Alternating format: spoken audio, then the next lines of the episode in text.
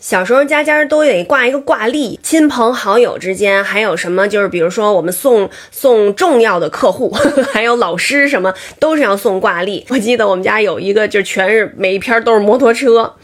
然后还有美女的，还有一些国画的。我那时候不是在电视台工作吗？所以电视台的挂历是最抢手的，就是你就就你就得想啊，我就拢共一个人就这么几本，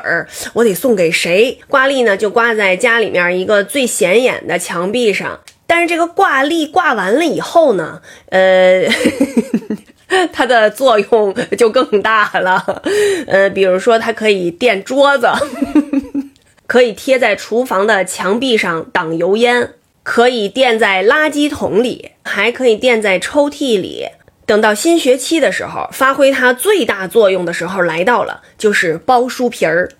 原来呢，我们都是把那个白颜色包在里头，把挂历最漂亮的那个部分，哎，展示在外面。后来呢，老师觉得这样花里胡哨的不行，就统一了一下，让我们把白的那面都包在外头，要用呃固定的颜色啊，写上语文几几班谁谁谁，数学几几班谁谁谁。总而言之，挂历浑身都是宝，一年到头 少不了。